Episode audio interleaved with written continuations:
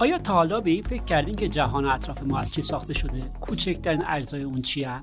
جهان چطوری کار می‌کنه؟ چجوری اجزای اون با هم دنیا رو اونطوری که می‌شناسیم می‌سازن؟ اصلا می‌دونین این دنیا چقدر بزرگه یا چقدر قدیمیه؟ ابعاد این کوچیک و بزرگا چقدرن؟ ساکنن یا متحرک؟ سرعتشون چقدره؟ آیا این مواد که با بزرگی مختلف رفتارهای متفاوتی دارن می‌تونن زنده باشن؟ آیا فکر می‌کنیم می‌تونیم سازوکار تعامل اونها رو جهت خاصه های خودمون به کار بگیریم؟ اگه بله چی به دست آوردیم؟ آیا میشه آینده رو پیش بینی کرد؟ در این مجموعه پادکست های رازگو سفری داریم به دنیای علم فیزیک. از کوچکترین ابعاد هستی تا دوردست ها از دیرترین زمان تا آینده های دور.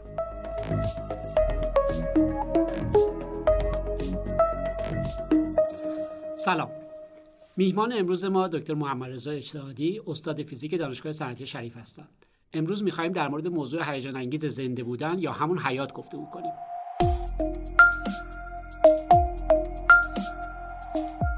خب رضا یکی از شگفتانه هایی که همیشه من در طبیعت نه تنها برای من فکر کنم برای خیلی های دیگه وجود داره این موضوعه که چجوری یه سیستم زنده است؟ چون وقتی در مورد به عنوان یه فیزیکدان به یک موجود زنده نگاه می‌کنم در نگاه اول از نظر من یه تعدادی اتم و مولکول و حالا مولکول های پیچیده تر آنزیم از این موجودات هستن و همیشه فکر می‌کنم اگر اینها رو بردارم بریزم توی لوله آزمایش خب هیچ اتفاقی نباید براش بیفته. ولی ناگهان یک چوب جادویی نفس خزری چیزی لازم داره که این شروع بکنه به زنده بودن. اول برامون بگو که فرق یک موجود زنده با یک موجود غیر زنده از نظر تو چیه؟ سوالی که پرسیدید خیلی سوال مهمیه و فکر می‌کنم که این تنها سوال شما نیست. سوالیه که خیلی قدمت داره. بشر شاید از اولین روزهایی که خودش شناخته و تونسته به وجود خودش فکر بکنه و به اطرافش نگاه کرده با این سوال مواجه بوده که چه فرقی بین موجود زنده و موجود غیر زنده هستش؟ اصلا مرگ چیه؟ چگونه مثلا فرض یک حشره ای یه پرنده ای وقتی میمیره این پرنده مرده و اون پرنده زنده اختلافشون در چی هستش؟ خب اولین چیزی که می‌دیده اینه که حرکت. پرنده زنده حرکت می‌کنه پرنده مرده حرکت نمی‌کنه. پس یه تصویری بوده که حرکت می‌تونه عامل زندگی باشه. یعنی هر چیزی حرکت بکنه زنده است؟ دقیقا همین نکته ایه که اونها در اون زمان بهش فکر می‌کردن. فکر می‌کردن که رودخونه زنده است. فکر می‌کردن آتش زنده است. و فکر می‌کردن که پرنده زنده است. حتی برای هر کدومشون یک رب داشتند یک الههی داشتند تصورات از این جنس داشتن و به اینها زندگی نسبت می‌دادن. این تصویر با تصویری که امروز من و شما داریم از زندگی خیلی متفاوته. حداقل من و شما رودخونه رو دیگه فکر می‌کنم توافق داشته باشیم که زنده نمیدونیمش. برای همین باید بریم که حیات رو چگونه می‌تونیم تعریف بکنیم و تعریف حیات در مقیاس بزرگ خیلی کار سخته میشه. مثل ما فیزیکدان عادت داریم هر چیزی رو سادهش کنیم دیگه. بریم هی کوچیک و کوچیک‌ترش کنیم و ساده‌ترش کنیم. وقتی من در مورد موجود زنده صحبت می‌کنم شما سریعا به یک انسان فکر نکنید. سریعا حتی به یک خرگوش فکر نکنید. به درخت هم فکر نکنید. بریم به حدی که به یک باکتری به یک تک سلولی فکر کنیم. چه وقت یک تک سلولی رو ما بهش میگیم تک سلولی زنده؟ اینهایی که در واقع میگن حرکت اگر چیزی حرکت داشته باشه یعنی زنده است. امروز ما می‌دونیم که در مقیاس بسیار بسیار کوچک میکروسکوپیک یه اصلی داریم به نام اصل عدم قطعیت. همه چی در حال حرکته.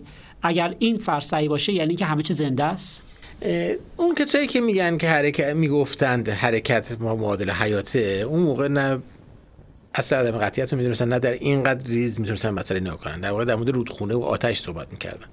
ولی من امروز با اطلاعاتی که دارم می‌تونم پاسخ شما رو بدم. به شکل که حرکت هایی که اون جماعت می‌دیدن همشون حرکت هایی در جهت کاهش انرژی بوده. خب پس کاملا درست گفتی چون وقتی در مورد موجودات پیچیده ای مثل انسان و خرگوش و اینا بخوایم فکر بکنیم موضوعات کاملا متنوع دیگری هم فوری به ذهن ما می‌رسه فوری در مورد احساسات و نمی‌دونم تصمیم گیری و اینها وارد میشه و تداخل بین علوم شیمی و فیزیک و فلسفه و اخلاق و اینها وارد میشه. پس بحثمون فعلا در مورد علمان های اولیه حیاتی هستش که نمی‌دونم ساده ترین موجودی که امروز برای به عنوان موجود زنده می‌شناسیم رو چی تعریف می‌کنی؟ خیلی نکته مهمیه که من برای اینکه بتونم حیات رو تعریف کنم ترجیح میدم که با یک تعریف ساده از زندگی شروع بکنم و شکلهای پیچیده حیات رو فعلا بذاریم کنار بریم سراغ این که موجود ساده ترین موجوداتی که می‌تونن زنده باشن به چه دلیل ما بهشون میگیم زنده؟ دو ویژگی رو من برایشون در نظر می‌گیرم. یکی این که موجود زنده باید توانایی تولید مثل داشته باشه. و این اولین پارامتر. اگه تولید مثل نتونه بکنه و خودش نتونه تکثیر بکنه بهش نمیگیم زنده. چیزی که نتونه خودش تکثیر بکنه. دوم این که برای اینکه بتونه خودش تولید مثل داشته باشه و معمولا این تولید مثل بدون رشد امکان پذیر نیست فرایندهای لازم برای تولید مثل و رشد خودش خودش فراهم بکنه. آیا همه اتفاق نظر دارن روی این نه این تعریف, این تعریف؟ تعریف خیلی ساده ایه جامعه خیلی بزرگی از افرادی که تو بیوفیزیک کار می‌کنن با این تعریف توافق دارم. ولی میشه جزئیات بیشتری بهش اضافه کرد. همینجا هم می‌تونه مشکلات داشته باشه ولی بذارید که ما با این تعریف ساده بریم جلو. حداقل برای بحث امروز اون فکر کنم تعریف خوبی باشه. اگه این تعریف ساده رو من در نظر بگیرم برای حیات کوچکترین موجود زنده ای که ما می‌شناسیم باکتری ها و تکسلولی ها هستن. حالا تکسلولی ها کوچکترین تکسلولی های باکتری هایی که ما می‌شناسیم ابعادش حدود میکرون هستش و اینها کوچکترین موجودات زنده هستن که به طبق این تعریف دو تا کار رو می‌تونن انجام بدن. هم تکثیر می‌کنن خودشون همین که تمام فرآیندهای فیزیک و شیمی به داخل بدن خودشون خودشون مدیریت می‌کنن. سیستم هایی هستن که خود ساماندهی دارن خودش شاید به نظر برسه که یک موجود یک میکرونی موجود کوچیکیه و ساده ایه ولی در مقیاس مولکولی همین موجود میکرونی میلیون ها مولکول در درون خودش داره و در اون مقیاس یک موجود به شدت بزرگ و پیچیده است. یعنی ما نمی‌تونیم با تعداد خیلی محدودی مولکول حیات داشته باشیم موجود زنده داشته باشیم.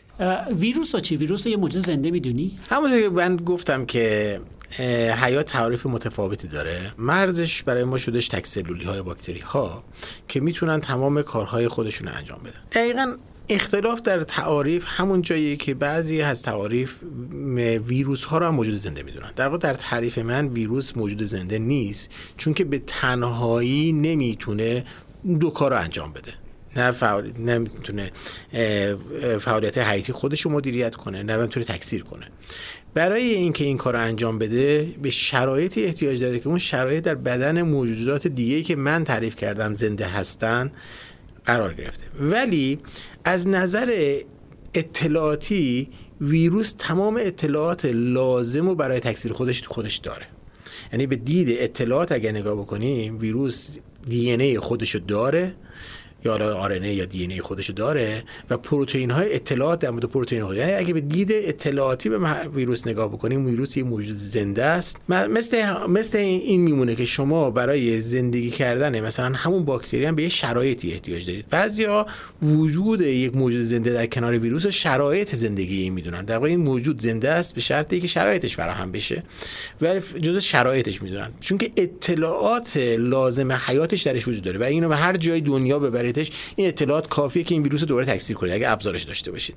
ولی خودش نمی‌تونه این کارو بکنه و به این دلیل ما من توی تعریف من نمیشینه به عنوان حیات. خب قبل از اینکه جلوتر برم من یادم میاد توی گفتگوهای قبلیمون وقتی در مورد سامانه های پیچیده صحبت می‌کردیم یکی از ویژگی های بارز سیستم های پیچیده تعداد زیاد بود. البته ویژگی های دیگری هم داشت. حالا برای این سیستم زنده شما چه ویژگی های دیگری از اون سامانه های پیچیده وجود داره که شما اسم این موجود می‌ذاری موجود پیچیده؟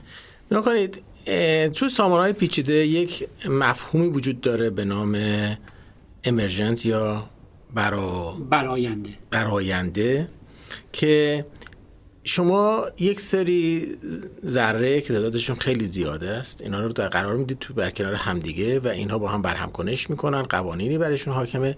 ولی چیزی ازش بیرون میاد که شما پیش بینی نمی‌تونستید بکنید. یک خروجی خواهید داشتش که توان پیش بینی قبل نداشتید. این خروجی همون زنده بودنه. دقیقا در مورد موجودات زنده ما بهترین مثال امرجنت در سیستم های پیشتر داریم. یک مجموعه ای از ذرات مولکول ها و اتم هایی که از جنس مولکول ها و اتم هایی هستن که در آزمایشگاه میشناسیمشون بر هم رو می‌شناسیم. ولی وقتی در کنار هم قرار می‌گیرن اون وقت یک حرکت شما خواهید داشتش اینجا اون پدیده امرجنت کاملا خروجی این سیستم هست خب من الان تعریفی که شما از حیات برای من ارائه کردی اینه که یه سری موجودات اتم ها و مولکول ها کنار همدیگه قرار می‌گیرن و اینها یک خروجی از خودشون نشون میدن که همون براینده اونا هستش و این خروجی دو تا ویژگی اساسی براش گفتی. یکی این که تولید مثل؟ تولید مثل بکنه و دیگری این که این تولید مثل رو در واقع از جای خودش از خودش گرفته باشه.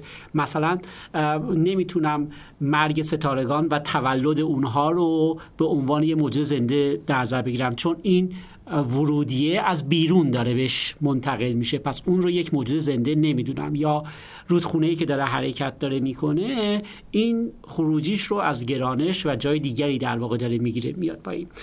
خب حالا من نمی‌خوام بپرسم چرا این اتفاق میفته سوال چرا خیلی سوال سختیه.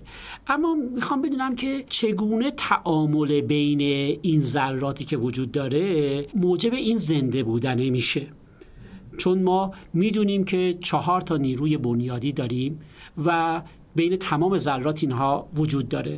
گرانشی الکترومغناطیسی هسته ضعیف هسته قوی همه جامین هست. چه چیزی از این تعامل موجب زنده میشه؟ آیا اصلا هم چیزی می‌تونم بهش فکر بکنم؟ در واقع سوالی که می‌پرسید همون چیزیه که من بیشتر می‌خواستم اینجا واردش بشم. اینکه ما به دید یک فیزیکدان چگونه به یه موجود زنده می‌تونیم نگاه بکنیم؟ با دونستن اینکه مولکول ها و اتم ها رو می‌شناسیم قوانین حاکم بر نیروهای بین اینها رو هم می‌شناسیم حالا چگونه می‌تونیم بفهمیم که یه موجود این تعریفی داشته باشیم از حیات و بتونیم توصیفش کنیم؟ برای این من یه مثال ساده می‌زنم و بعدش وارد پاسخ شما میشم. فرض کنید که در سالهای خیلی دور که شما علم فیزیک تو منزه امروز نبود یه دونه موتور الکتریکی با یک دونه باتری بهتون میدن. و شما این باتری رو به موتور الکتریکی وصل می‌کنید و شروع کنید چرخیدن. چیزی که می‌تونه برای شما احساس بکنید که یک معجزه اتفاق افتاده.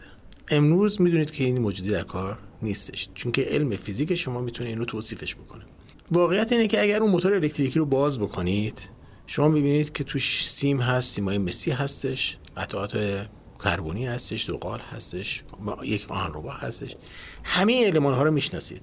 ولی اینکه چرا اینا وقتی که با یه باتری قرار کردنشون قرار می‌گیره شروع حرکت می‌کنن به خاطر طراحی این هاست یعنی اینها به گونه ای طراحی شدن که در کنار همدیگه می‌تونن انرژی شیمیایی باتری رو تبدیل به انرژی حرکتی بکنن. از نظر من فیزیکدان یک موجود زنده دقیقا یک طراحیه که توانایی این داره که مثلا قند انرژی شیمیایی قند رو بخوره و بعد تبدیلش به حرکتش بکنه. این قسمتش اون طراحی است که بهش حرکت میده.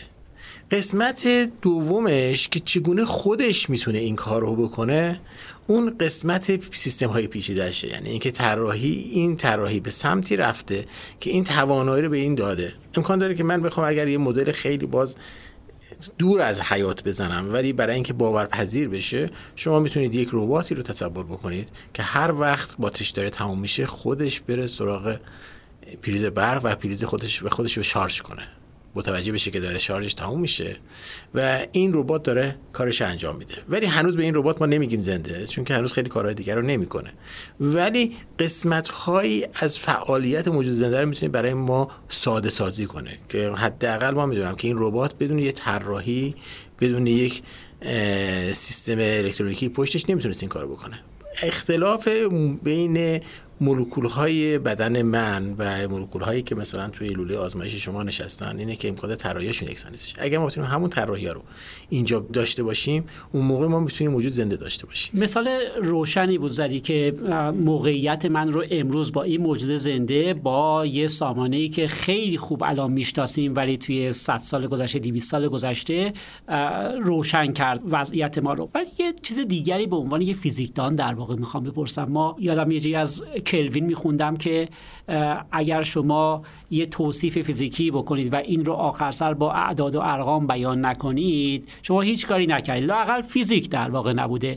آیا این توصیفاتی که شما میدین رو با ارقام و کمیات هم می‌تونی برام بیان بکنی برای زنده بودن؟ نکنید ما وقتی که داریم به دید فیزیکی به مسئله نگاه می‌کنیم همه چی رو می‌تونیم طبق قوانین فیزیک بنویسیم دوباره و به معنی همون بحث فیزیکی کمی. یعنی شما همتون وقتی که می‌خواید برید خرید بکنید یک مثلا نوشابه رو بخرید نگاه می‌کنید که چند کالوری این روش نوشته که انرژی داره. و معنیش اینه که شما به بقای انرژی اعتقاد دارید. می‌دونید که مقدار کالوری که به بدن شما میشه رو هزینه رفت آمدتون می‌کنید درصدش رو بدنتون هزینه حرکتاش می‌کنه یه مقدارش هم تبدیل به انرژی شیمیایی چربی میشه. پس بقای انرژی در سیستم های ما قابل کاملا کمیه. اگر من بخوام در مورد نیرو صحبت بکنم مطمئنا می‌تونم وقتی که یک موتور مولکولی در ابعاد مولکولی رو طراحی می‌کنم یا نگاه می‌کنم و سعی می‌کنم درکش بکنم مشابه کاری که آرمیچری که یا اون موتور الکتریکی که شما الان می‌تونید قبلا بکنید من می‌تونم تک تک موتورهای مولکولی که در داخل بدن هست و به عنوان یک سامانه فیزیکی بهشون نگاه بکنم و محاسبه کنم که چقدر تک تک اینها نیرو دارن. و بعد چند عدد موتور مولکولی بدن من احتیاج داره که بتونه دست من یک وزنه یک کیلویی رو از زمین بلند بکنه. و چقدر باید مثلا فلان ماده شیمیایی سوخته بشه در ایجاد چه اتفاقاتی بیفته. همه اینها کمیه به این معنی. ولی اینکه من بگم که حیات مثلا یک موجودی درجه مثلا فرض درجه حرارتش دوه یه موجود دیگه درجه حرارتش سه. حداقل تا امروز من به این معنی نگاه نکردم و بیشتر حیات از نظر ما یک پدیده صفر و یکی بوده تا یه پدیده که من بتونم یک معیار اندازه سنجی براش بذارم. ولی اون چیزی که معمولا میشه در موردش باز فکر کرد سطح پیچیدگی حیاته. مطمئنا حیاتی که مثلا در یک آمیب یا یک باکتری وجود داره احتمالا در سطح پیچیدگی سا... پیچیدگی تا اینکه پیچیدگی که مثلا یک حیاتی که در یک خرگوش وجود داره. و خود پیچیدگی رو آیا کمی می‌کنی؟ حالا نکته اینجاست. در مورد پیچیدگی اتفاقا در بحث حیات یکی از مکانیزم های کمی کردن پیچیدگی اینجا مطرح میشه. در واقع ما می‌دونیم که هنوز پیچیدگی خودش توانایی کمی شدن رو پیدا نکرده.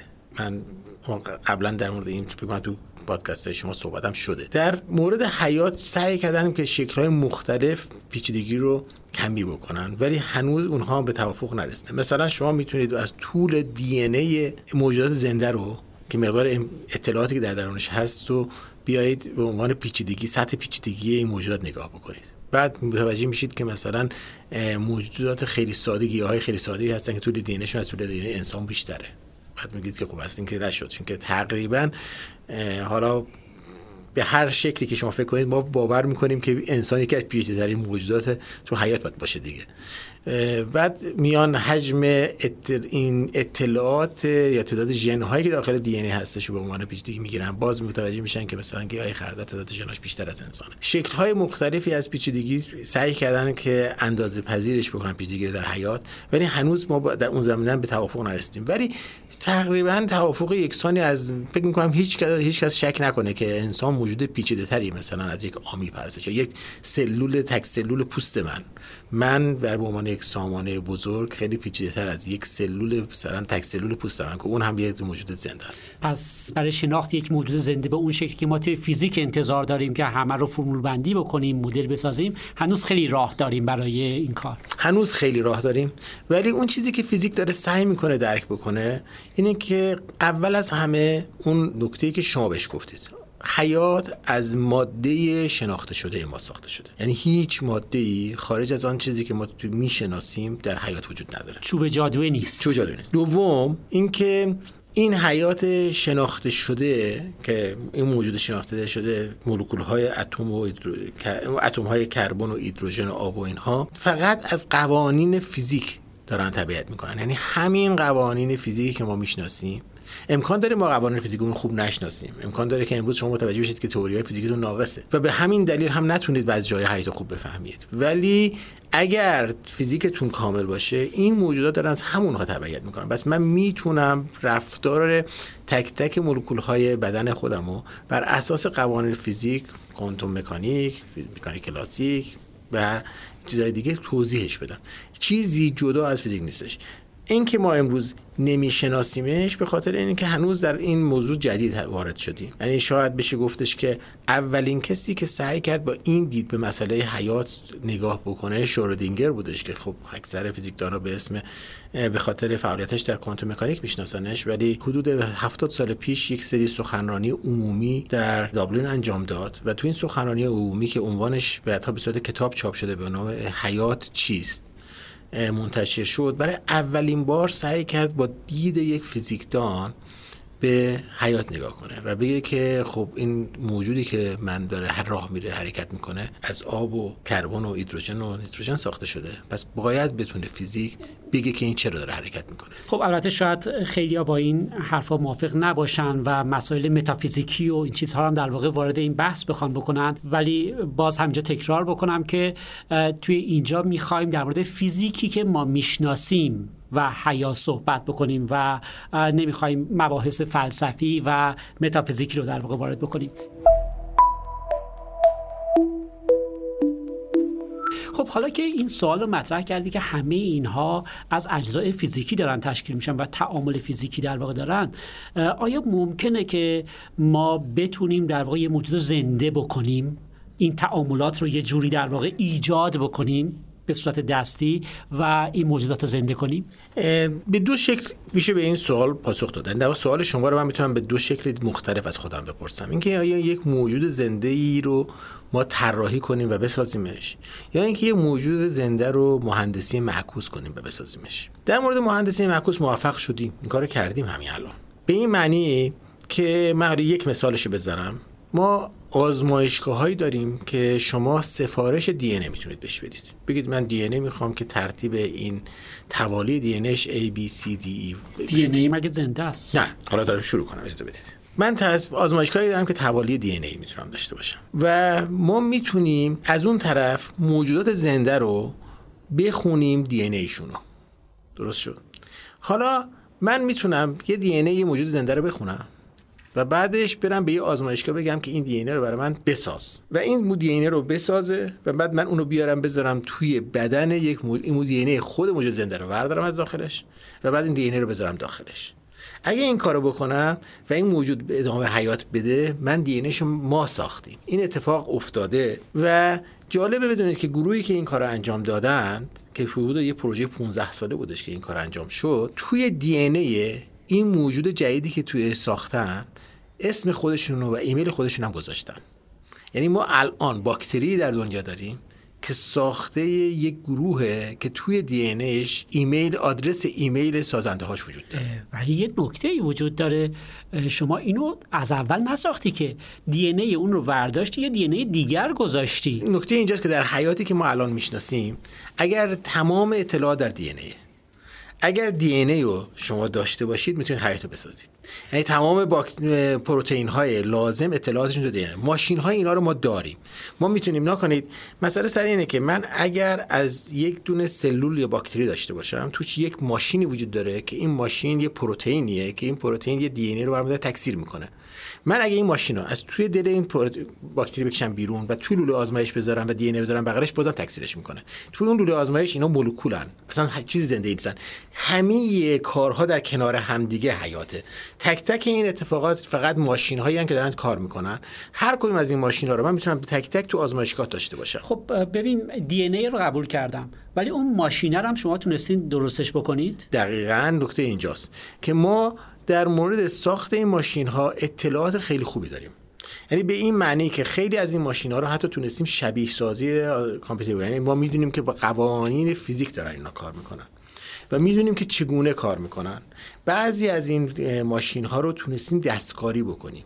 هنوز در حد اینکه ماشین هایی که وجود دارند و دستکاری ولی نساختید. من گزارش خیلی مستندی که یک ماشین کامل مشابه ماشین های مولکولی که در داخل بدن ما کار می‌کنن ساخته شده باشین ندارم. ولی ماشین هایی که مولکولی که در فضای خارج از مثلا حالت جامد هستن روی سطوح می‌تونن حرکت بکنن اینها ساخته شده الان.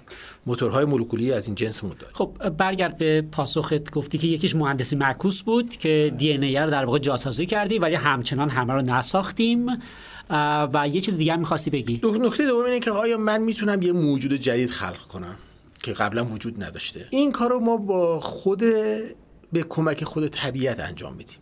یعنی شما الان برای آزمایش هایی نیاز دارید که مثلا بعضی از پروتئین ها رو تبدیل کنید به پروتئین فلورسانس که تابش نور بکنن. در طبیعت این موجودات وجود ندارن به طور عادی.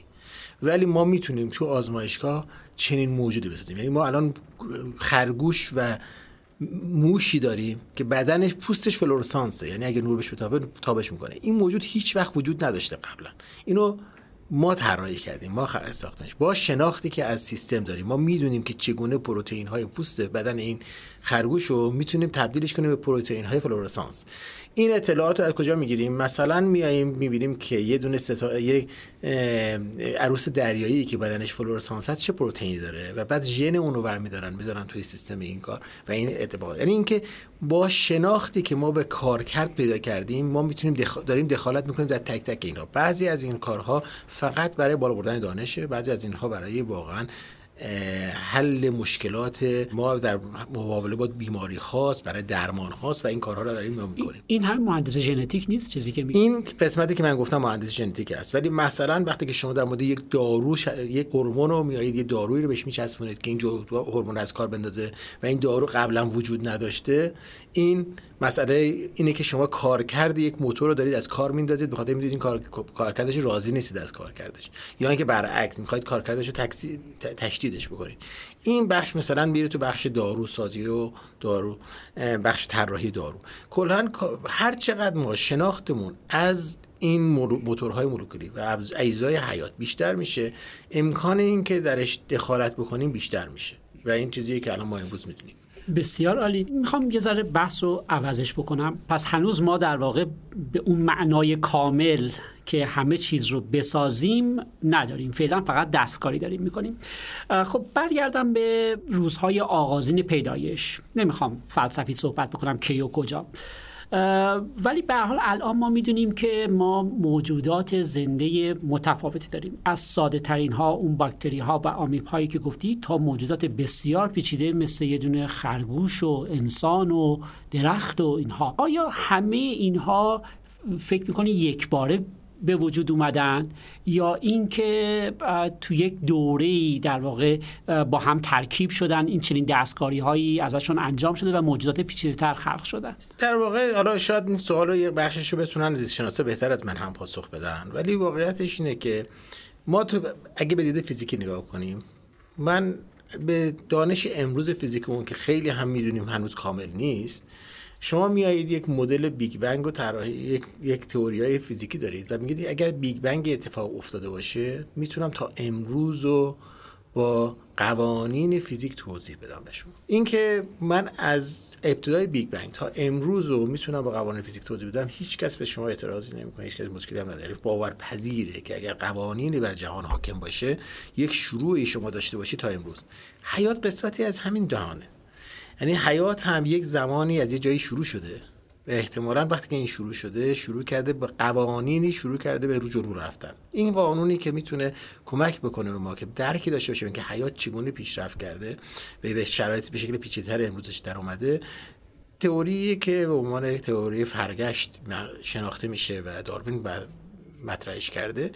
این به ما میگه که اگر ما اون ساختارهای ساده تری که من ساده ترین ساختارهایی که من در موردش صحبت کردم مثلا گفتم تکسلولی ها رو ما داشته باشیم و بهش میلیون ها میلیارد ها سال فرصت بدیم اینها به کمک تصادف که در فرایند تکثیرشون که قرار بود قسمتی از حیات باشه وجود داره اینها تغییر تغییرات تدریجی خواهند داشتش. یعنی هر کدوم از این بچه هایی که به دنیا میان به خاطر اتفاقات تصادفی که میفته یک ذره با والدینشون فرق دارن و بعد یک ذره با والدینشون فرق دارن. و این تقریبا در اثر فقط تصادفه. و بعدش این تغییرات باعث میشه در دراز مدت شما گونه های متفاوت یعنی اینها اینقدر بچه ها اصلا فاصله بگیرن که گونه های متفاوت داشته باشید و موجودات متفاوت داشته باشید. ولی این مسیری مسیر تعینی نیست. یعنی اگر ما برگردیم به چهار میلیارد سال گذشته و دوباره اون باکتری اولیه رو داشته باشیم هیچ دلیلی نداره که بعد از 4 میلیارد سال ما به همین نقطه برسیم.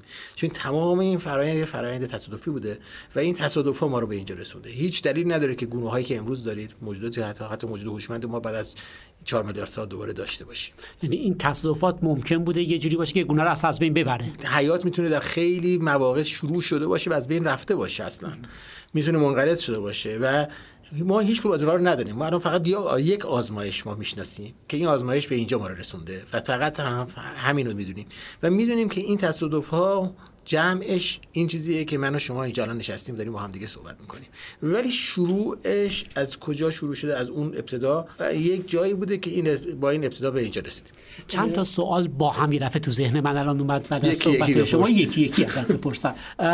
یکیش در واقع اینه که این عدد 4 میلیارد سال رو در واقع از کجا آوردیم؟ ما اولین نشانه های حیات رو از کی می‌شناسیم؟ نکنید چهار میلیارد سال دو تا دلیل براش وجود داره. یکی این که حیاتی که ما می‌شناسیم حیاتی که بر پایه آبه و در واقع بدون وجود آب مایه ما نمی‌تونستیم حیات از این جنس داشته باشیم.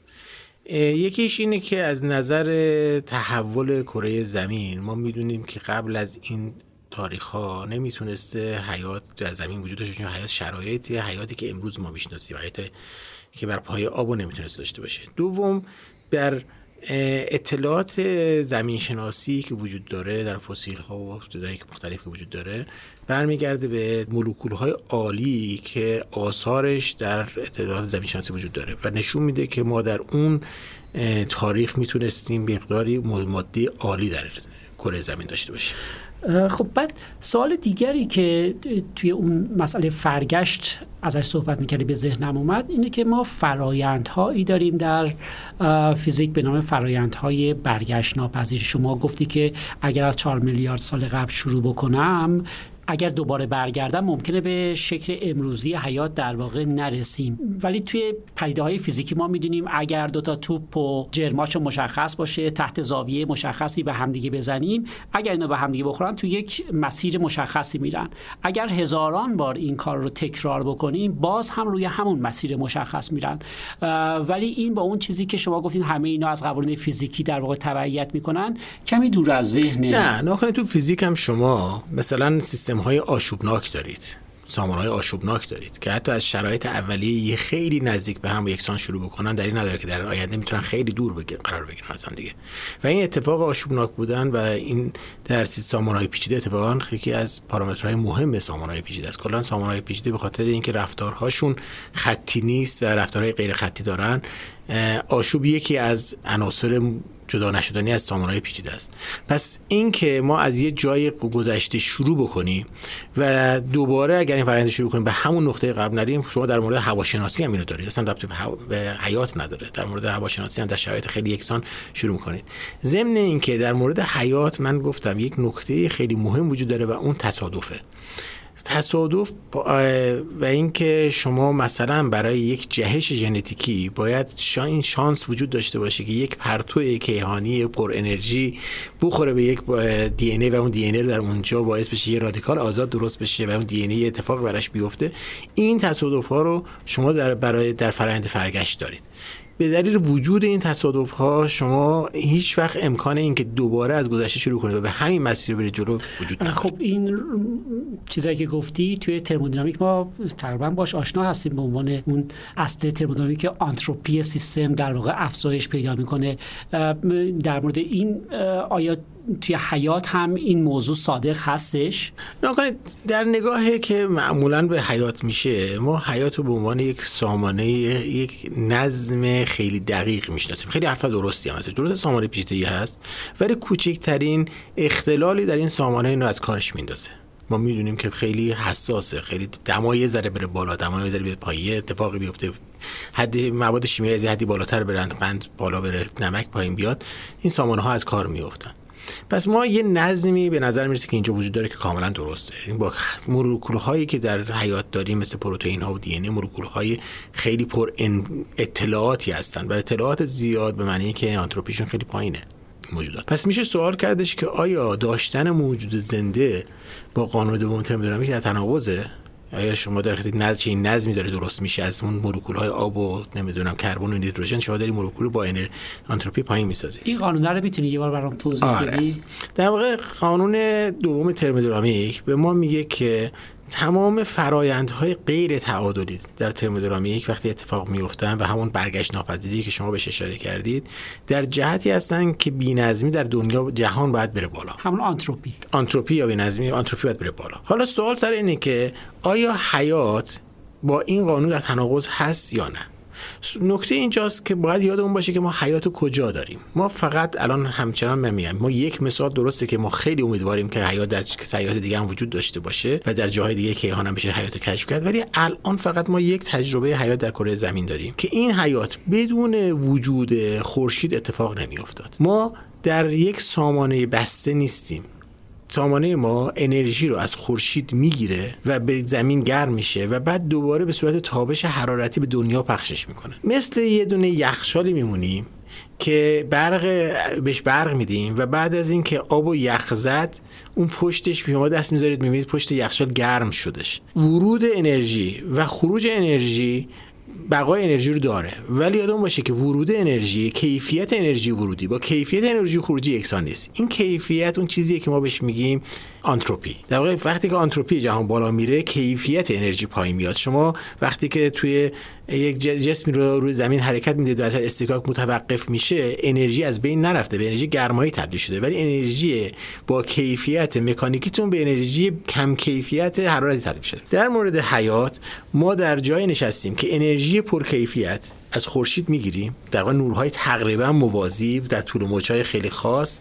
می‌گیریم و بعدش یک تابش حرارتی به جهان میدیم که به شدت آنتروپیش بالاست. و این وسط مثل یخچال که آبو می‌تونه یخ بزنه آنتروپیش بره پایین حیات ازش خارج میشه. حیات در دل یک ماشین بزرگ نشسته در کل جهان. پس خود فرایند حیات مثل هر فرایند همونطور که شما اگر خورشید نداشته باشید رودخونه رودخونه‌تون دیگه حرکت نمی‌کنه. چون که برای اینکه رودخونه حرکت بکنه باید آب بره بالا این انرژی رو از خورشید می‌گیره بره روی ابر و بعد بریزه پایین. خورشید رو خاموش کنید رودخونهتون متوقف میشه. اگه خورشید رو خاموش بکنم فتوسنتز اتفاق نمیفته موجود پر انرژی اون قند تولید نمیشه و اون قند تولید نشه من هم نمی‌تونم به حیاتم ادامه بدم. و فرایند حرکت دست من از نظر فیزیک دقیقا مثل فرایند پایین اومدن آب رودخونه است. این دو تا یکسان هستن. برای همین شاید برگردیم به دوباره به فلاسفه یونان که فکر می‌کردن رودخونه زنده است. شاید خیلی هم اشتباه نمی‌گفتن. چون که رودخونه همون کاری رو می‌کنه که من وقتی دستمو حرکت میدم می‌کنم. هر دو ما داریم یک انرژی با کیفیتی رو تبدیل می‌کنه به انرژی کم و داریم آنتروپی جهان افزایش می‌کنه خب آیا فرایند زنده شدن با زنده بودن با هم متفاوته؟ من سعی کردم که یه تصویری بدم از حرکت توی یه دونه موتور الکتریکی مقایسه موتور الکتریکی. شما اگه این موتور الکتریکیتون رو اول باید بسازیدش. بعد باید به باتری بستش بکنید. اگر درست ساخته باشید و باتری بستش کنید حرکت می‌کنه. اگر درست ساخته نشده باشه باتری بست کردنش کمکی به شما نخواهد کردش. فرایندی که ما داریم برای اینکه زنده بودن اینه که این مجموعه کلا داره درست کار می‌کنه. انرژی بهش می‌رسه همه چی هستش هر وقت یک خلایی در ایجاد یک نقص فنی در این سیستم ایجاد بشه وقفه در زندگیه. مرگ. می‌تونه مرگ باشه. معمولا مسئله مرگ یعنی وقفه ای در زندگی میشه مرگ. یعنی این ماشین باید همش با هم اجزاش کار بکنه. یک نقص فنی این کارکردش رو میندازه. میشه یه سیمی که قطع بشه تو موتور الکتریکیتون کلا موتورتون قطع میشه. ولی یا از برق بکشیش. برق یا اینکه انرژی بهش نرسه. می‌تونه متوقفش بکنه. فرایند زنده شدن اینه که شما یه تعداد زیادی قطعات این موتور رو ورداشتید ساختید. حالا باید برید اسمبلش کنید. بعد بغل همدیگه بشینیدشون تا اینکه این موتور بشه یه موتور. تک تک این اجزا هیچ کدومشون اون موتور نیستن. و اون فازی که وقتی اینا های بغل هم چیدشن و تونستن با هم کار بکنن میشه شروع زندگی. پس برای داشتن زندگی شما لازمه که اجزا رو داشته باشید اجزا درست طراحی باشن طراحی دقیق پشتشون باشه. بنشونیدشون بغل همدیگه و اینا بغل همدیگه کار بکنن. این میشه زندگی. و هر وقت وقفه درش افتاد میشه مرگ.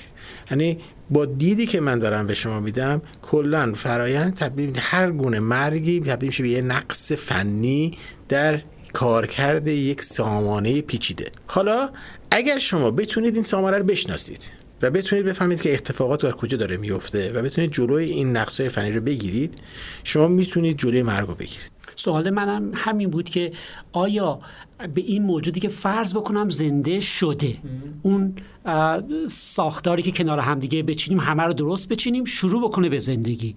بعد شما نیاز به انرژی از بیرون دارید. فرض کنم این انرژی رو به طور مداوم از بیرون بهش بدن. آیا این تا ابد زنده میمونه؟ برای موتور الکتریکی شک نداره که زنده میمونه درسته؟ نمی‌دونم. داریم. چون که استهلاک داره. شما همونجا هم باید این موتور رو دائما تعمیرش کنید. اگر بتونید مشکلات استهلاک رو در مورد موتور الکتریکتون حل بکنید و تا ابد بهش برق برسونید این موتور قرار کار بکنه. اگر این استهلاک ها از حدی بشه که نتونید دیگه شما تعمیرش بکنید اون وقت دیگه غیر ممکن میشه. سیستم موجود زنده ما الان می‌دونیم که خیلی از بخشاشو تونستیم درکی داشته باشیم که چگونه کار می‌کنه. اون بخشایی که کار می‌کنه اگر از کار بیفته رو شما می‌تونید ترمیمش کنید. برگردیم به خیلی سالهای پیش اگر بشر دندونش از دست می‌داد میمرد. چون نمی‌تونست دیگه غذا بخوره نمی‌تونست ولی شما دندون مصنوعی براش می‌سازید. پس ساختن دندون مصنوعی جلوی استهلاک رو داره می‌گیره. همین الان برای ورزشکارانتون زانوی مصنوعی می‌سازید. جلوی استهلاک دارید می‌گیرید. برای مشکلات هورمونی دارو مصرف می‌کنیم. داریم جلوی استهلاک رو می‌گیریم. هر چقدر ما بتونیم جلوی استهلاک رو بگیریم و ترمیم کنیم عمر رو بیشتر می‌کنیم. تو زمان این کارکرد ماشین رو بیشتر می‌کنیم. امروز انقدر اطلاعات نداریم که بتونیم مطمئن باشیم که می‌تونیم جلوی اینا رو بگیریم. حتی خیلی قسمت رو نتونیم. اصلا خیلی فاصله داریم تا بخش از بعضی از این بخشا که بتونیم جلوی استهلاکشون رو بگیریم. ما عمر بشر رو زیاد کردیم.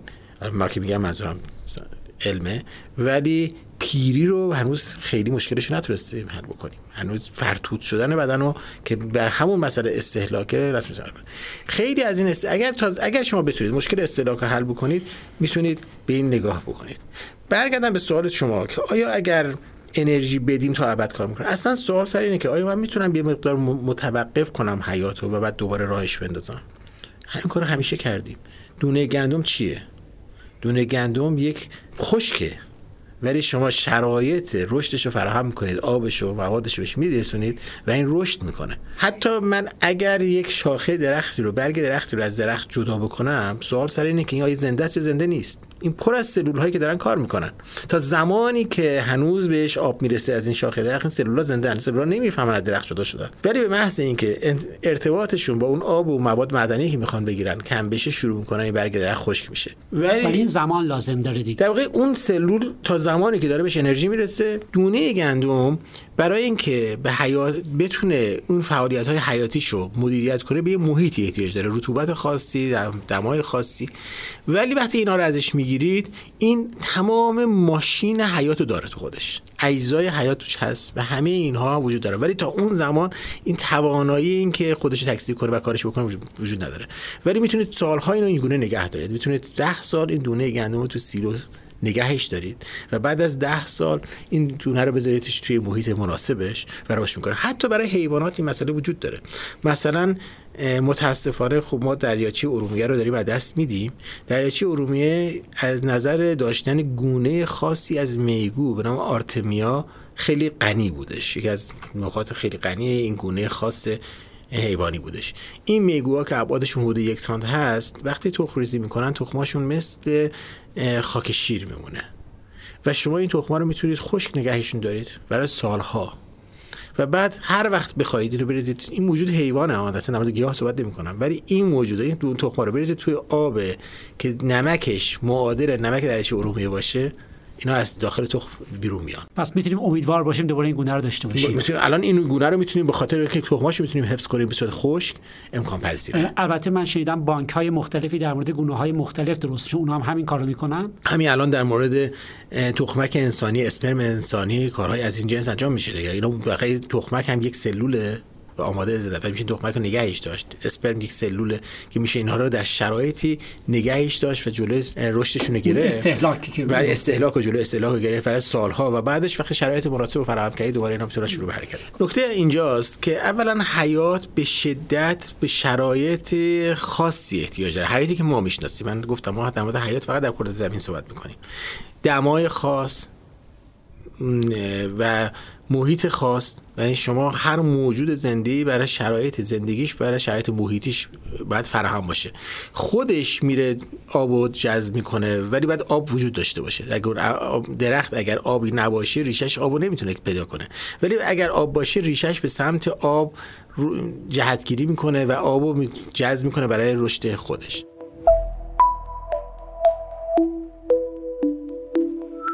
چند بار تالا در مورد اینکه حیاتی که ما رو زمین داریم و حیات بر مبنای آب و اینا صحبت کردی آیا حیات نوع دیگری هم ما متصور هستیم؟ غیر از مثلا حیات بر مبنای آب و کربن؟ نگاه کنید آب موجود خیلی عجیبیه. ما می‌دونیم که یکی از مایات به شدت استثنایی ماده های به شدت مایه فقط استثنائیه. خواص خیلی متفاوتی از تمام مایات مشابهش داره. نظر ضریب رسانش از نظر ضریب انبساط پارامترهای مختلف. تقریبا هر کدوم از این خواص اگه نمی داشت ما حیاتی که امروز داشتیم نداشتیم. یعنی به طور مثال شما فرض کنید که اگر آب به جای اینکه از روی یخ بزنه از زیر یخ می‌زد در یک زمستون شما می‌تونستید کل حیات یه دونه دریاچه رو حداقل در حیاتی که به شکل فعلی ما می‌شناسیم می‌تونست از بین ببره. ولی ما آب از روی یخ می‌زنه بعد ضریب رسانش خیلی پایینی داره یخ باعث میشه که بتونه محافظت کنه از آب مایع در زیر یخ و شما حیات می‌تونید از زیر دریاچه داشته باشید. شاید شنوندگان براشون جالب باشه که آب یه جوری طراحی شده که در ناحیه ماورای بنفش بیشترین جذب رو داره.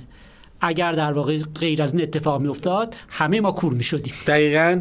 در مورد ظرفیت گرمایش که به شدت در تعادل گرمایی شب و روز به فصل به فصل می‌تونه کمک بکنه همه خواص آب اگر باعث شده که حیاتی که امروز می‌شناسیم به شدت نه بیشتر نه فقط به خاطر اینکه تو بدن من 70 درصد آب وجود داره به خاطر اینکه این خواص آب اگه وجود نداشت این حیاتی که ما امروز می‌شناسیم وجود نداشت. مواد دیگه هستند که تا به طور نسبی خواص مشابهی دارن مثل مثلا متان می‌تونه همچین خواصی ولی خیلی ضعیفتر از آب هستن. مطمئنا در جایی که آب مایع نمی‌تونه داشته باشید امکان داره متان مایع داشته باشید. نکته دوم فرض مایع بودنه. یعنی اینکه برای اینکه ما در حیات تکسلولی احتیاج به حرکت داریم و این حرکت ها باید در این محیط مایع باشن. نمی‌تونه اگر محیط مثلا جامد باشه تو یخ نمی‌تونه این حرکت داشته باشن. پس ما باید فرض کنیم که یک مایع داشته باشیم که خواص شبیه آب هم داشته باشیم این برای باز هم میگم برای حیاتی که ما می‌شناسیم برای غیر ممکن نیستش. به اضافه آب مواد دیگه هم هستن که در حیات ما خیلی مهم هستن. یکی مهمترین ماده ای که در حیاتی که ما می‌شناسیم وجود داره کربونه. یعنی واقعا بعضی وقتا حیات روی زمین رو بهش میگن واتر بیس بعضی وقتا میگن کربن بیس یعنی پایه آب پایه کربن.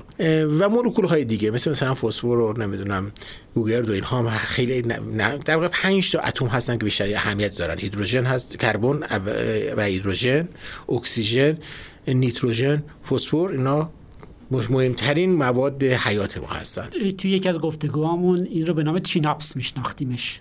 کربن هیدروژن نیتروژن و این پنج عنصری که گفتیم. ولی مثلا سر اینه که حتی الان این شبهه وجود داره که خب مثلا چای جای گوگرد مثلا حتی گوگرد هم بعد از اینا میشینه.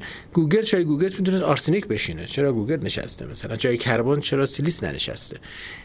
همه این صحبت ها وجود داره که چرا این گونه هست و اینکه این اتفاقات افتاده به خاطر اینکه این یکی موفق تر اتفاق افتاده و موفق بوده. ما نمی‌دونیم که اگر اونها می داشتن نمی‌تونستن به این سمت جلو برن. در شرایط که در کره زمین داشتیم اینها هستش. امکان داره در سیاره دیگه پیدا کنید که در اون سیاره دما گونه باشه که آب نتونه به صورت مایع باشه ولی متان بتونه مایع باشه. یکی از گزینه ها این هستش. یا به جای کربن سیلیس بشینه به جای گوگرد آرسنیک بشینه و حیات هایی داشته باشیم که شکل‌های دیگه ای داشته باشه. ولی تا امروز چیزی ندیدیم و هیچ کس هم شکی نمی‌تونه بکنه. نمی‌تونه مطمئن باشه که این وجود نخواهد داشتش هیچ راهی برای اینکه این مطمئن باشیم که هیچ شکل دیگه از حیات وجود نداره نداره یه سوال فرعی دیگه هم بپرسم. آیا این فیزیکی که ما می‌شناسیم که در مورد ویژگی های مختلف حیات الان نظر میده آیا در مورد سایر ویژگی های موجودات زنده پیچیده مثل احساسات و ادراک و فکر کردن و در مورد اینها هم توضیحی داره؟ سعی می‌کنه که توضیح بده به معنی اینکه در قسمت های موفق هستش. مسئله سر اینه که ما اگر قبول بکنیم که فرایندهایی که مثلا در مغز ما اتفاق میفتن دلیلش یه سری فعل و انفعالات فیزیک و شیمی هستش و شما اگه اونها رو درک بکنید می‌تونید در مورد مغز هم درک داشته باشید. همین الان وقتی که شما دارو مصرف می‌کنید برای بعضی از مشکلات مثلا منتال واقع یا مثلا این یا بیهوش می‌کنید یه فردی رو از حالت با می‌برید تو فازی که هوشیاریش ازش می‌گیرید با کمک دارو داره عملا دارید دخالت می‌کنید در فرایند کارکرد مغز این فرد. پس اگر قبول کنیم که شیمی و فیزیک داره این هوشیاری رو بهش میده و با شیمی و فیزیک ما می‌تونیم هوشیاری بگیریم پس اینها رو میشه درک کرد و بعد آگاهی ما هرچی بیشتر بشه اینا هم بهتر می‌تونیم توضیح بدیم. حتی تو تصمیم گیری ها هم حتی در تصمیم کنید در مقیاس مولکولی در واقع بخش در مقیاس میکروسکوپی ما مدل هایی داریم که خیلی راحت می‌تونید توصیف کنیم. مثلا به معنی؟ شما می‌تونید مدلی بسازید که توصیف کنه چگونه یک باکتری می‌تونه منبع غذایی قند خودش پیدا بکنه. مثلا فرض کنید شما توی محیطی یک دونه حب قند دادید گوشه این ظرف مایع آب و باکتریا رو می‌رسید و بعد چند دقیقه می‌بینید که این باکتریا همشون مثل مگزهان دور شیرینی جمع شدن دور این منبع غذایی. ما می‌دونیم که چگونه این کار انجام میده. آیا اسم اینو هوش می‌ذاریم یا نه؟ ولی این کارو می‌کنه. اون محیط اطرافش سنس می‌کنه و به سمت منبع غذا میره. هوشمندی اصولا توی تمام موجودات زنده به این معنا وجود داره آره دیگه؟ حالا شما وقتی که یه دونه گرگ دنبال خرگوش میره آیا می‌تونید بگید که گرگ چگونه دنبال خرگوش داره میره؟ من میگم دقیقا فیزیک یه روزی می‌تونه توضیح بده ولی خیلی پیچیده است. ولی خیلی پیچیده است. اونجا چون که سایه تر بوده ما تونست ما تونستیم الان بفهمیم که چگونه باکتری را ما می‌دونیم اسپ... ما یه اطلاعات زیادی داریم که چجوری اسپرم تخمک رو پیدا می‌کنه.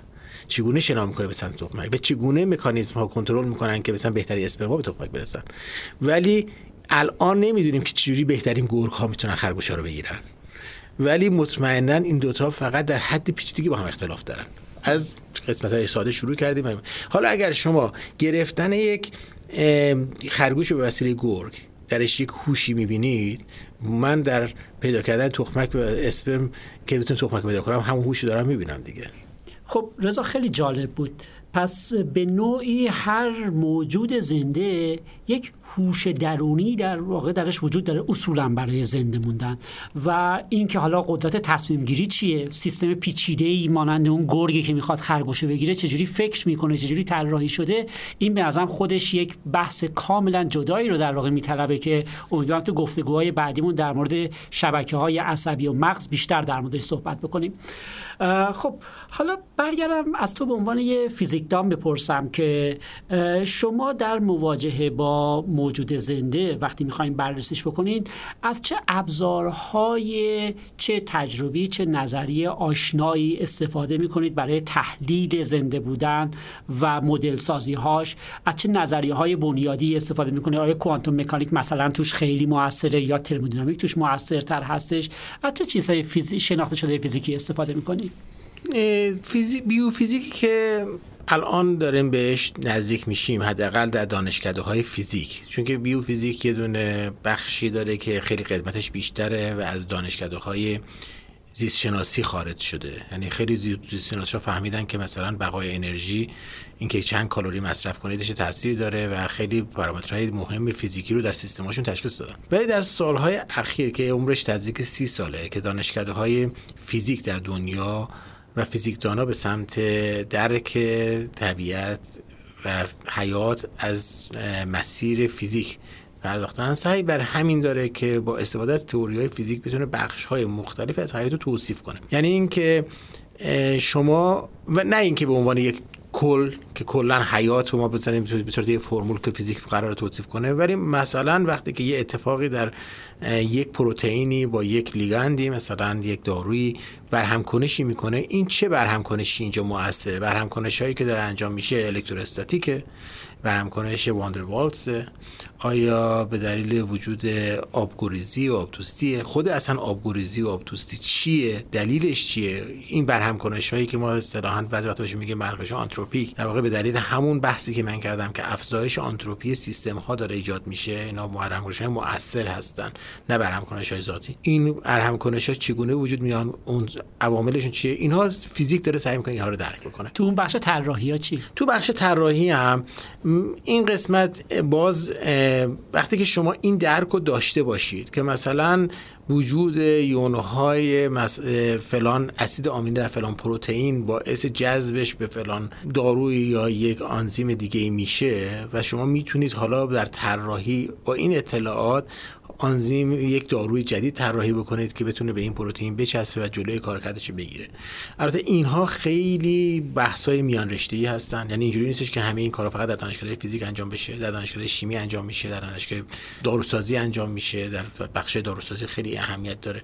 ولی اون قسمتی که فیزیکدانان انجام میدن بیشتر به اون بخش درک این فرایند هاست اون قسمت هایی که تبدیل میشه به طراحی و مهندسی کم کم بعد از یه مدتی از دانشکده فیزیک خارج میشه و میره در دل دانشکده های مثل مثل دانشکده های یعنی کلا دانشکده که من میگم منظورم اون گرایش هاست توی گرایش هایی میشینه که بخش مهندسی این داستان هستش که بیشتر داروسازی هستش و بخش شیمی و زیست شناسی وارد تردیدی نیستش که حیات یه مرز مشخصی مربوط به یک علم نیست. فیزیک توش دخالت آره داره شیمی دخالت داره زیست شناسی و حالا فلسفه و اینا که حالا من عکس اینم بگم ما از حیات داریم فیزیک هم یاد. یعنی اینکه بر این یک داد و ستده مثل همیشه. یعنی شما وقتی که میکروسکوپ کشف می‌کنید دانش فیزیکتون بالا میره به قوانین فیزیک جدید کشف می‌کنید. می‌تونید جدید ایده های جدید بگیرید.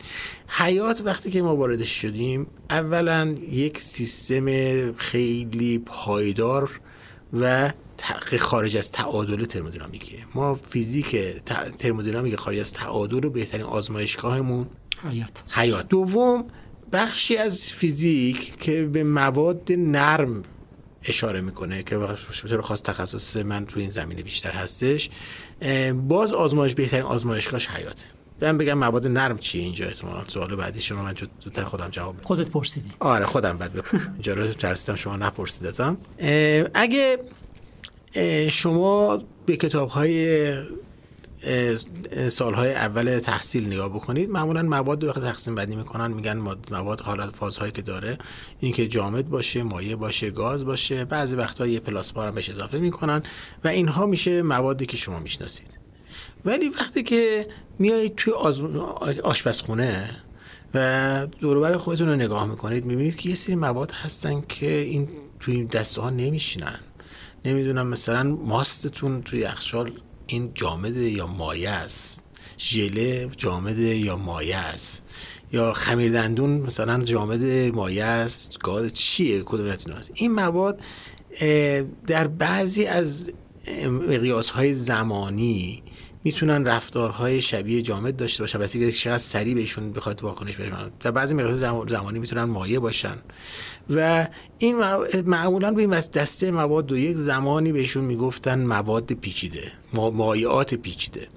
و بعدها با خود پیر دوژن که جایزه نوبلش رو وقتی می‌خواست بگیره تو نسخرانی جایزه نوبلش اصطلاح ماده نرم رو برای اینا به کار برد و بعد از اون شدن مواد نرم. موادی که توی هیچ کدوم از این دسته ها نمیشینن به طور خاص یعنی ماده جامد ایدئال نیستن مایع ایدئال هم نیستن. خب حالا شما دست خودتون رو ببرید بالای دسته نگاه کنید به این گوشتی که رو مایچه دستتون فشارش بدید ببینید تغییر شکل میده چقدر راحت. این چیه؟ این مایه است یا جامده گوشت بدن شما؟ این تو تعریف های سنتی مایه و جامد, دیگه نمیشینه دیگه. اینا پس ما کلا بدن موجود زنده یک ماده نرمه. پس این خود این به عنوان آزمایشگاه خیلی بزرگ برای مواد نرم شما می‌تونید به موجودات زنده نگاه کنید و مواد زیستی نگاه کنید. یعنی پروتئین ها پلیمرها و دی و اینها همشون در یعنی اگر دی یکی از کارکرداش اینه که ما می‌تونیم اطلاعات ژنتیکی اطلاعات حیات رو در خودش داره و باید منتقل کنه و از نسلی به نسل دیگه. ولی اگر نرم نبود توانایی انتقالات اطلاعات رو نداشت. هیچ ماشینی نمی‌تونست اینو بخونه اطلاعات از روش. نرمی پارامتر اصلیشه و این باعث میشه که حالا ما یه داد و داریم. محیط های بیولوژی محیط های زیستی به ما دارن مقدار زیادی نمونه های نرم رو نشون میدن و فیزیک ماده نرم ما داره تقویت میشه. فیزیک ترمودینامیک خواهی از تعادل ما داره تقویت میشه. این قسمت و از این ور هر چی ما یاد می‌گیریم اون وقت می‌تونیم ببریم تو اونجا و تست بکنیم و چیزهای جدیدی در داخل محیط زیستی خیلی اطلاعات جالبی بود. آینده این حوزه رو چجوری ترسیم می‌کنی؟ من فکر می‌کنم که ما هرچی جلو بریم دانشمون نسبت به اینکه چگونه این مولکول ها و ذرات و اتم ها دارن این سامانه های زیستی رو کنترل می‌کنن که زندگیشون ادامه پیدا کنه بیشتر خواهد شد. و این اطلاعات به ما کمک خواهد کردش که خیلی از بیماری ها رو جلوشو بگیریم. و خیلی از عوامل همون قطع کارکرد حیات که ما بهش میگیم مرگ و جلوش رو شاید بتونیم بگیریم. یا به تعویق بندازیم. یا به تعویق بندازیم در واقع بیشتر شاید به همون بحث تعویق بهتر باشه. به این معنی که من اگر بدونم که یک سیستم چجوری از کار میفته می‌تونم تا جایی که امکان داره جلوی این بگیرمش. بس می‌تونه عمر بشر رو زیاد بکنه. همین اواخر شما مثلا در مورد این اتفاق کرونا که افتاد می‌دونستیم که همه دنیا منتظر بودن که آزمایشگاه های ما مشکل کرونا رو حل بکنن. همه ما می‌دونستیم که حتی در ایجاد این ویروس هم شایعه بود که شاید این هم دستساز باشه. یعنی ما می‌دونیم که اینها تکنیکن فنن. ساختن ویروس می‌تونه تبدیل به فن بشه و جلوگیری از شیوعش و بیماری جلوگیری از بیماریش هم می‌تونه یه فنه. بعد ما این دانش امروز ماست که ما اجازه میده که مثلا در کمتر از کسری از مثلا سال شما واکسن یک ویروس کاملا جدید داشته باشید. در صورتی که مثلا 100 سال پیش که ویروس آنفولانزای اسپانیایی میاد اصلا ما نمی‌دونیم چیزی به نام ویروس وجود داره اون موقع حتی. این دانش است که امروز به ما این توانایی داد. اگر ما در اون زمان بودیم این کرونا میتونستش کشدار خیلی عظیمی در کل جهان داشته باشه. این یعنی اینکه عمر جهان رو ما بالا برده ولی یادمون باشه که این کاری که ما داریم می‌کنیم در واقع داریم اون ماشین اون موتور الکتریکی که مثال دائمی من بود تو این جلسه. اون موتور الکتریکی داریم جلوی فرسودگیش می‌تونیم بگیریم. ولی جلوی ولی به معنی زندگی ابدی و جاودان نیست. این موتور الکتریکی به زندگی جاوید نمی‌رسه. فقط نمیمیره تا زمانی که بتونید شما ورودی مناسب ولی اگر منفجرش کنید دیگه تمام شد اگه بمب بذاره تو دل این موتور الکتریکی این موتور الکتریکی از بین خواهد رفتش. یعنی هر زمان هر چقدر علمتون بره بالا با یه انفجار در درونش یعنی امکان داره که شما بتونید عمر انسان رو خیلی بیشتر از اینها ببرید. ولی این انسانی که عمرش زیاد شده و حتی امکانش داره بتونه قطعات بدنش رو تعویض کنید قلبش رو تعویض کنید چشش رو تعویض کنید و بذارید که مدت زندگی کنه اگر بره زیر چرخ تریلی میمیره. یعنی اینکه خودش حیاتش رو جاب عمر جاویدان رو دست نیاورید فقط شما تونستید مشکلات فنی رو تا جایی که همیشه در اون تکنولوژی اون زمان دارید می‌تونید حلش بکنید. یا اینکه ما چنان دستکاری در محیط اطراف و محیط زیستمون بکنیم که خودمون اون بمب رو تو خودمون منفجر بکنیم. این مسئله مسئله حالا من تا اینجا مسئله انفرادیشو می‌گفتم. یعنی در مورد که یک ماشین یا یک موتور الکتریکی من چگونه می‌تونه بهش عمر طولانی بدید؟ نمیرش کنید نه نامیر، نامیراش. ولی در مورد خود حیات در کره زمین یادمون باشه که حیات گفتیم خیلی شرایط خاص می‌خواسته در کره زمین که فراهم بوده. این حیاتی که ما امروز می‌شناسیم. اگر این شرایط به هم بخوره کل حیات در کره زمین می‌تونه از بین بره. یعنی اینکه این بالاخره شما در بدن خودتون می‌دونید. دمای بدن من اگر از 37 درجه بشه 42 درجه میمیرم. یعنی اینکه بدن ما پروتئین های ما طراحی شده که در این دمای 37 درجه کار کنه. اگه بشه 35 درجه هم من میمیرم. من فقط این پروتئین هایی دارم که بلدن توی این و این فرایند در میلیاردها سال طراحی شده. امکان نداره که ما در عرض مثلا 10 سال بتونیم یه پروتئین ها رو پروتئین هایی در طبیعت کشف بکنیم که بتونن در دمای 40 درجه و 45 درجه هم کار بکنن. پس اگر فرایندها اتفاقات سریع در تغییر محیط زیست ما بیفته مشکلات آب گفتیم خیلی مهمه دما خیلی مهمه. هر کدوم از این آلودگی های حالا مثلا اسیدی شدن مثلا محیط همین تغییر پی, پی ایچ محیط پی ایچ خیلی مهمه. دما مهمه غلظت قند و نمک مهمه. همه اینا پارامترهای مهمه. هر کدوم از این پارامترها به هم بخوره این حیات امروز می‌تونه وجود نداشته باشه. و خیلی حساس حیات ما به این شرایط امروزمون. الان فکر می‌کنیم زنده هستیم مشکلی نداریم ولی واقعا همینطوری که گفتی در مقیاس سیاره‌ای واقعا حیات ما به مویی بنده. و کمی در واقع بی احتیاطی می‌تونه کل حیات ما رو نابود بکنه. خیلی ممنون آقای دکتر.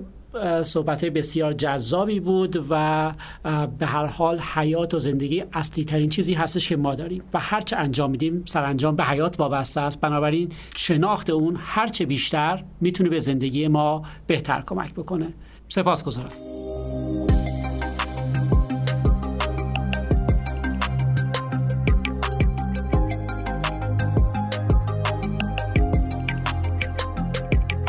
از اینکه شنونده اپیزود 11 هم رازگو بودید از شما متشکرم ما رو می‌تونید در بسترهای کست باکس، گوگل پادکست، اپل پادکست و اینستاگرام بشنوید و دنبال کنید. من حمیدرضا مشفق، استاد فیزیک دانشگاه تهران هستم و روزهای خوب و سرشار از سلامتی رو براتون آرزو می‌کنم. هفته بعد منتظر ما باشید. خدا نگهدار.